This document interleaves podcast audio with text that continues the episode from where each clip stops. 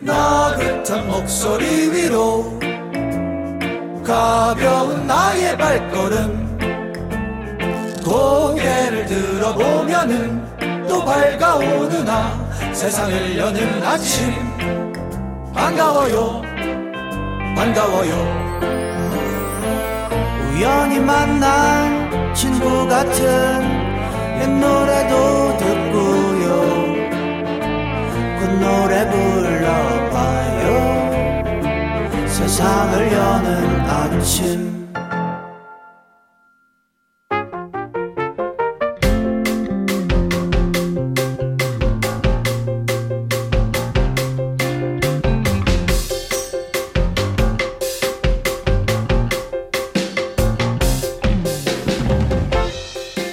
도윤선님의 문자입니다. 주디, 어제는 오랜만에 친구랑 전화 통화를 했어요. 서로 한참 얘기하다 보니까 통화만 한 시간을 한 거 있죠? 친구가 전화 끊으면서 이러더라고요.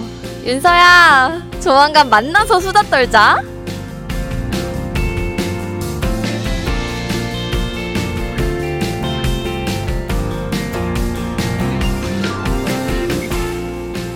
대화가 오고 가는 걸 정의하는 단어들은 참 많습니다. 주제를 가지고 말하는 걸 논의라고 하고, 의견을 맞춰서 대화하는 건 협의나 상의라고 하죠. 그에 비해 수다는 언뜻 보면 목적도 없고 영양가도 없는 이야기인 것 같은데요. 하지만 그거 아세요? 편안한 수다는 아무하고나 떨 수 없죠. 믿음과 호의를 가지고 긴 시간을 함께 할 수 있는 관계에서만 가능한데요. 편안하게 수다를 공유하는 시간 자체가 일상으로 복귀할 에너지를 주기도 합니다. 여러분, 오늘도 한 시간 저와 수다 떨 준비 되셨나요? 3월 3일 일요일 세상을 여는 아침 안주입니다.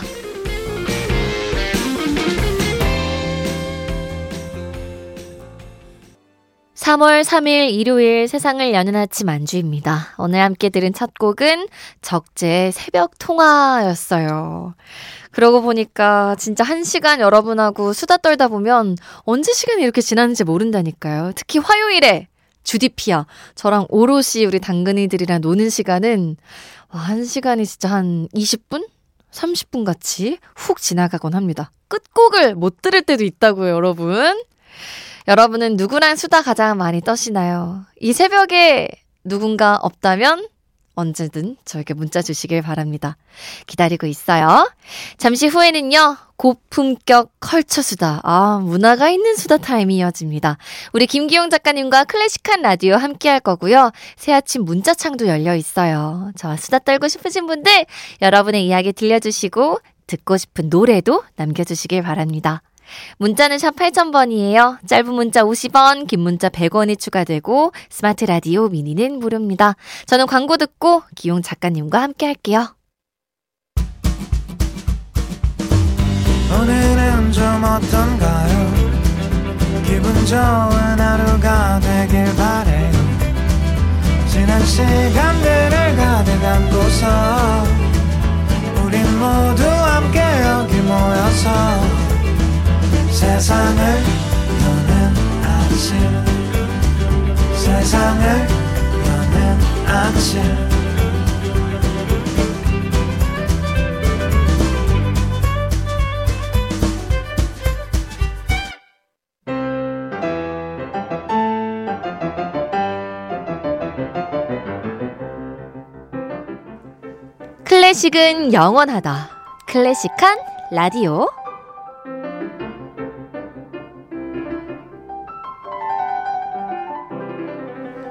오늘의 감정 클래식의 저자 김기홍 작가님 안녕하세요. 네, 반갑습니다. 클래식 읽어주는 남자 김기홍입니다. 와 지난주 많은 분들이 출간 축하 메시지도 남겨주시고요. 아, 책도 꼭 읽어보겠다고 하셨거든요. 네. 우리 이지은님도 작가님 책 읽으면서 음악도 찾아서 들어볼게요. 음, 잠깐 서평 보고 왔는데 구미가 확 당기네요. 아, 라고. 우리 지은님 또 너무 감사드립니다. 저도 이렇게 책 출간하니까 제 주변 주변 분들한테 축하 메시지를 정말 많이 받아서 네. 진짜 행복한 한 주 보내고 왔습니다. 그러고 보니까 진짜 주변에 사람이 많잖아요. 이 작가님은 인싸 중에 핵 인싸거든요. 네. 정말 많은 축하 받았을 것 같아요. 그쵸. 뭐, 와. 이렇게 SNS로나, 뭐, 메신저로나, 네. 많이 축하 메시지 받아서, 아, 진짜, 책 내길 잘했다. 딱 그 냈을 때 반짝 받을 수 있는 관심이거든요. 너무, 즐겨야 됩니다. 네, 너무 행복했습니다, 진짜로. 즐기시죠. 자, 오늘 클래식한 라디오엔 어떤 음악들이 준비되어 있을까요? 네, 이한주 동안에 행복했던 아주 신났던 마음 담아서 오늘의 클래식한 라디오 역시 굉장히 신나는 특집으로 한번 준비를 해봤습니다. 좋습니다. 어, 이름하여서 클래식 춤곡 모아듣기. 빠밤. 인데요. 오. 네. 지금 현대 이 댄스 장르도 굉장히 많은 장르들이 있잖아요. 뭐 popping이나 locking, 비보잉, 힙합. krumping, 뭐 힙합 뭐 이런 네. 그런 장르들이 많이 있는데 과거에도 국가별로 그리고 지역별로 춤의 종류가 있었고 그에 맞는 음악들이 또 있었습니다. 그래서 2주에 걸쳐서 클래식 춤곡들 한번 들어볼 텐데 이름은 조금 생소할 수 있어도 춤곡이니만큼 굉장히 재미있게 즐길 수 있을 것 같아요. 음. 그리고 주디 귀에 익숙한 음악들이 아마 2주에 걸쳐서 많이 등장할 겁니다. 익숙한 곡 좋아하는 거 아시죠? 아, 그렇죠. 아, 오늘은 첫 번째로 이제 빠르고 경쾌한 춤곡들을 한번 몰아서 음. 들어보고자 합니다. 네, 춤곡이라고 하면 사실 왈츠, 어, 그렇죠. 짝짝 아니면 맞아요. 폴카 정도? 맞습니다. 근데 종류가 또 많은가 봐요. 맞아요. 종류가 굉장히 많아서 그 많은 춤곡들 중에 어떤 곡을 소개해야 될까 저도 굉장히 추리는데 좀 힘들었어요. 네. 네. 그래서 첫 번째로 알아볼 춤곡은 가보트라는 이름의 춤곡입니다. 좀 어, 생소하시죠? 네. 네. 가보트. 맞아요. 느낌이 어떠신가요? 가보트 단어만 딱 들었을 때. 그 가제트인가요? 아, 생각이 나면서 로보트, 가제트 로보트 약간 그런 느낌이. 드는 곡 제목인데 네. 17세기 프랑스에서 유행했던 춤곡이고요. 4분의 4박자 혹은 2분의 2박자 보통 빠르기로 연주되는 춤곡이라고 합니다. 통통 튀는 듯한 좀 아기자기한 느낌이 어. 특징이에요. 어, 생각했던 거랑 너무 반대예요. 아기자기. 네. 아, 그렇죠, 맞아요. 아기자기한 특징을 가지고 있는데 프랑스 남동부 도피네 지방 토착민을 가리키는 가보트라는 말에서 유래된 춤곡이라고 합니다. 17세기 중엽 프랑스 작곡가 장 바티스트 릴리라는 작곡가가 있었는데요. 이 오페라에 가보트 형식을 도입한 이후 각국에서 크게 유행했습니다. 뭐 쿠프랭, 파헬벨, 바흐 등도 어. 가보트를 작곡하면서 더욱 크게 유행을 했는데 우리가 알만한 가장 유명한 가보트는 아무래도 고색 이라는 작곡가의 어. 가보트 되겠습니다. 가장 유명한 가보트인데도 지금 모르고 아, 있거든요. 그렇죠. 고색. 이분은 어떤 음악가인데요? 어, 18세기 후반부터 19세기 초반에 걸쳐서 활동했던 프랑스 작곡가입니다. 교향곡이나 뭐 오페라, 종교음악 같은 다양한 음악을 작곡하면서 프랑스 고전파 음악 스타일을 확립하는 데 아주 큰 기여를 남겼던 작곡가이기도 하죠. 어때요? 들었을 때 제가 익숙할까요? 아, 100% 압니다. 진짜요? 네, 고색의 가보트 오, 100%알 거예요. 진짜 알만한 곡인지 음. 듣고 오겠습니다. 시작하자마자 아 진짜 아는 노래였습니다. 맞습니다. 고색의 가보트 듣고 오셨고요. 네. 익숙한 노래는 언제나 너무 반가워요. 맞아요. 이 통통 튀고 아기자기 귀엽다는 느낌이 딱 네. 어울리잖아요. 가보트. 가보트 잊지 음. 않겠습니다. 다음에 알아볼 춤곡은요? 네, 다음으로 알아볼 춤곡은 타란텔라라는 춤곡 준비해 봤습니다. 이탈리아 나폴리 지방의 민속 춤곡인데요. 주로 8분의 6박자나 8분의 3박자 등 3박자 계열의 빠른 템포를 가지고 있는 춤곡입니다. 장조와 단조가 번갈아 가면서 불규칙하게 나타나는 게 가장 큰 특징이라고 할 수 있는데요. 네. 이 타란텔라라는 단어의 어원은 타란툴라, 이 독거미, 예, 맞아요. 이 독거미라는 타란툴라에서 네. 어원이 됐다고 합니다. 이 중세 시대에 타란툴라에 물리면 독을 몸 밖으로 빼내기 위한 격렬한 춤을 추어야 한다고 오. 믿었던 것에서 유래됐다는 설이 또 있어요. 진짜예요? 음. 독이 더 빨리 퍼지는 거 아니에요? 그러니까요.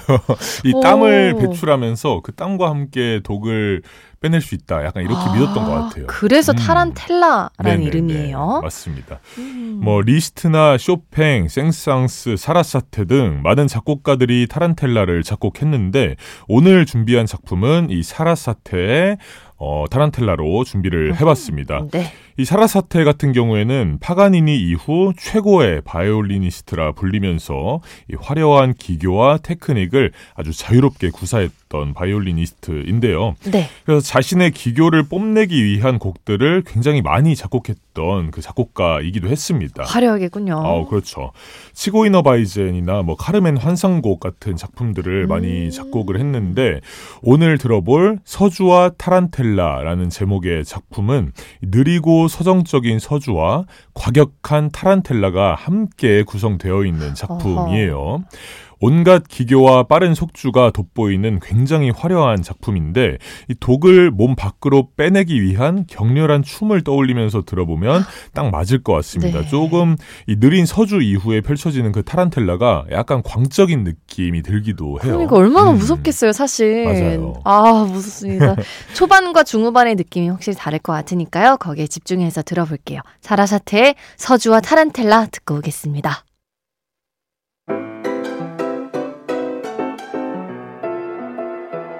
굿모닝 밤새 잘 잤어? 눈 뜨며 하는 통화. 너와 함께하는 새로운 아침. 매일 보는 널 코있도 매일 듣는 네 목소리도. 하루하루 더 예쁘기만 해요. 너로 점점 바뀌어가는 내세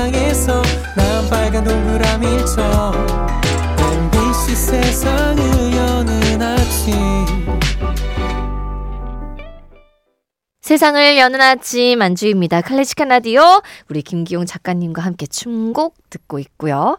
조금 전에 들으신 곡은 사라사테의 서주와 타란텔라였습니다. 네. 확실히 느리다가 빨라지고 어. 느리다가 빨라지고 맞아요, 맞아요. 듣는 재미는 있어요. 그렇죠. 어, 굉장히 밝고 경쾌한 근데 또 테크닉이 돋보이는 아, 굉장히 돋보이는 작품이죠. 어떻게 연주해요 이거? 걱정이 되는 곡이었습니다. 또 어떤 춤곡인가요? 네, 다음은 아마도 주디도 그렇고 우리에게 가장 익숙한 춤곡일 것 같습니다. 쿵짝짝, 아, 쿵짝짝. 왈츠죠. 맞습니다. 요한 슈트라우스. 이세, 그렇죠. 이제 네. 바로 나옵니다. 맞습니다. 이 왈츠는 19세기 오스트리아를 중심으로 유행한 대중적인 춤곡이었는데요. 두 남녀가 서로를 껴안고 원을 그리면서 추는 춤입니다. 4분의 3박자의 경쾌한 리듬이 특징인데요. 유럽 사교계를 완전히 지배했던 유일한 춤곡 장르라고 할 수 있겠습니다. 원래 왈츠 음악은 이 왈츠를 추기 위해 필요한 배경 음악 정도로 치부됐었거든요. 뭐 네. 음악적 깊이가 있는 곡이 아니라 그냥 우리가 왈츠를 춰야 되니까 그에 어울리는 배경 음악을 하나 깔아달라. 뭐 이 정도로 음. 치부되던 그런 장르였어요. 하지만 음, 그 위상을 높여준 게 바로 우리가 언급했던 그분입니다. 맞습니다. 요한 슈트라우스 2세가 바로 그분이죠. 왈츠를 예술 음악의 그 위상으로 격상시켰던 작곡가이고요. 감상을 위한 왈츠의 시대를 본격적으로 열어낸 작곡가라고 할 수 있겠습니다. 그런데 이 슈트라우스 2세 왈츠가 유럽 사교계를 지배하고 있을 때 슈트라우스 2세 왈츠는 진정한 왈츠가 아니다라면서 아주 당당하게 이렇게 반기를 든 작곡가가 있었어요. 근데 그 작곡가가 쇼팽이었습니다. 쇼팽이라서 뭐라 아, 말도 못해요. 맞아요. 쇼팽이면 인정. 약간 그러니까 이런 느낌. 막 들었는데 누구 이러면 맞아, 모르겠는데 쇼팽이라서 그렇죠. 네. 그래서 쇼팽은 피아노로 자신만의 왈츠 세계를 펼쳐 나갔던 또 작곡가였어요. 그래도 졌어요 왈츠에서. 아, 맞습니다. 왈츠는 어쩔 수 없어요. 네. 슈트라우스 2세의 왈츠가 워낙 독보적인 위상을 가지고 있습니다. 네. 이후 다양한 음악가들이 또 왈츠를 작곡하고 대중들에게 왈츠의 매력을 알렸죠. 클래식한 라디오에서도 정말 많은 왈츠들을 들어봤는데 갑자기 제가 이 대본 쓰면서 이 곡이 듣고 싶어졌습니다. 어. 아주 초창기에 제가 한번 소개한 적 있는 작품이기도 해요. 소개한 적이 있으면 음. 저도 알겠네요. 들어보셨을 거예요. 뭐죠? 이 하차투리안의 가면 무도회에 나오는 왈츠 준비해 봤는데요. 음. 이 하차투리안 조금 생소하시죠, 일단? 왜 생소할까요? 들어봤다는데.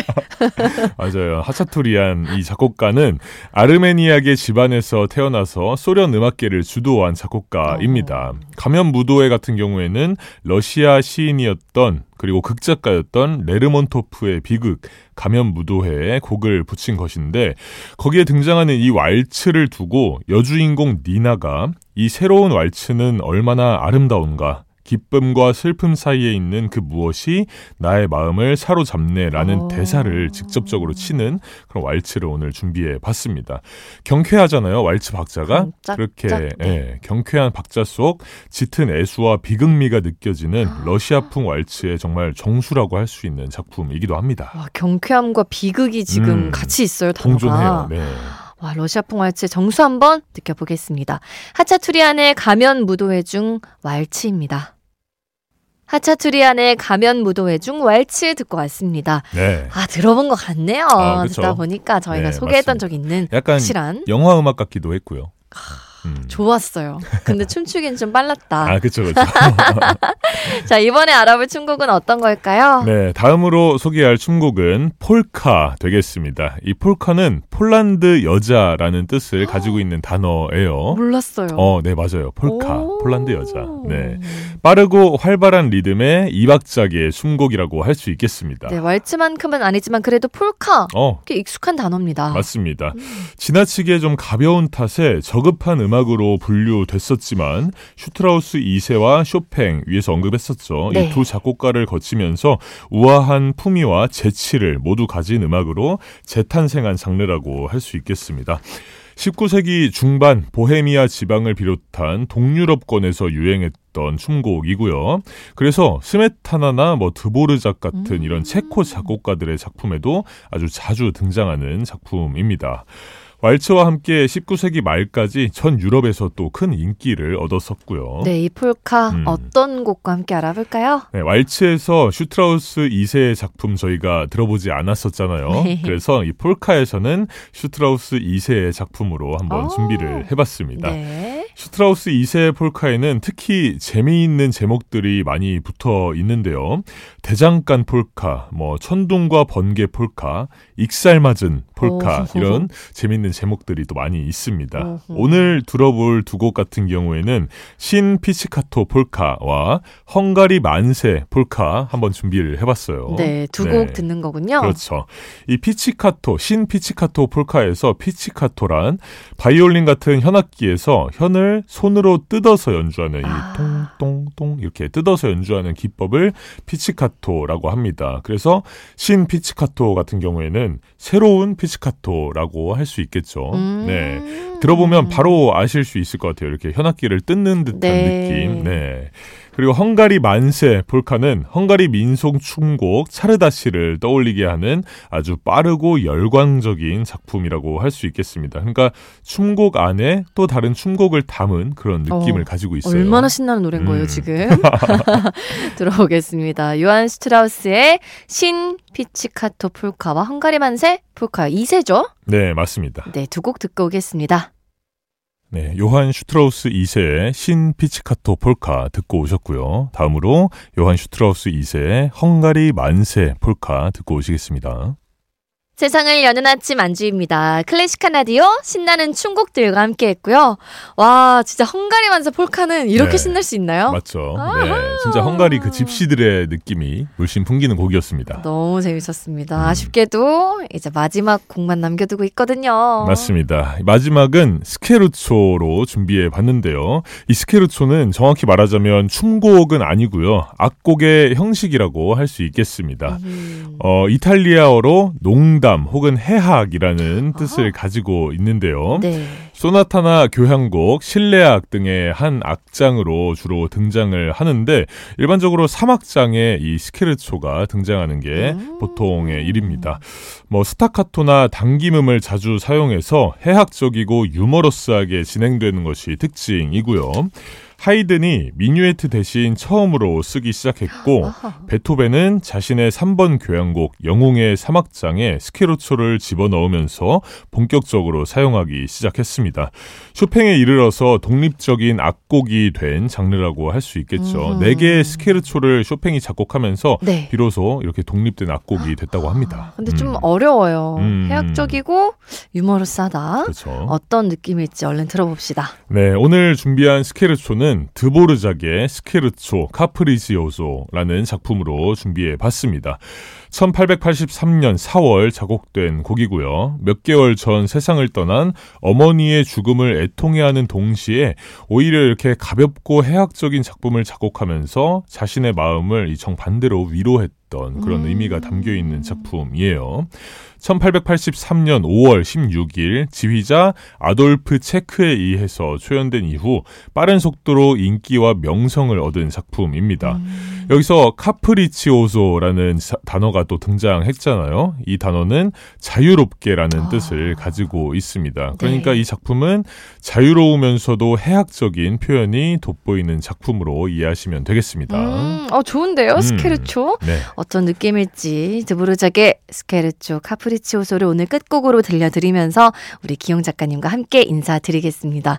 좋은데 우리 다음 주도 이렇게 신나는 곡으로 이어가 보는 거죠? 다음 주는 느린 춤곡을 한번 모아서 준비해봤습니다. 정반대의 느낌이 될 것 같아요. 오, 지금 뭔가 무도의 느낌이라면 그렇죠. 어, 더 의림 춘곡으로 다음 주에 함께 할게요. 네. 지금까지 구성의 양지원, 황수진, 연출의 김동현, 그리고 저는 안주희. 저는 김기홍이었습니다. 내일도 GDP하러 놀러 오세요.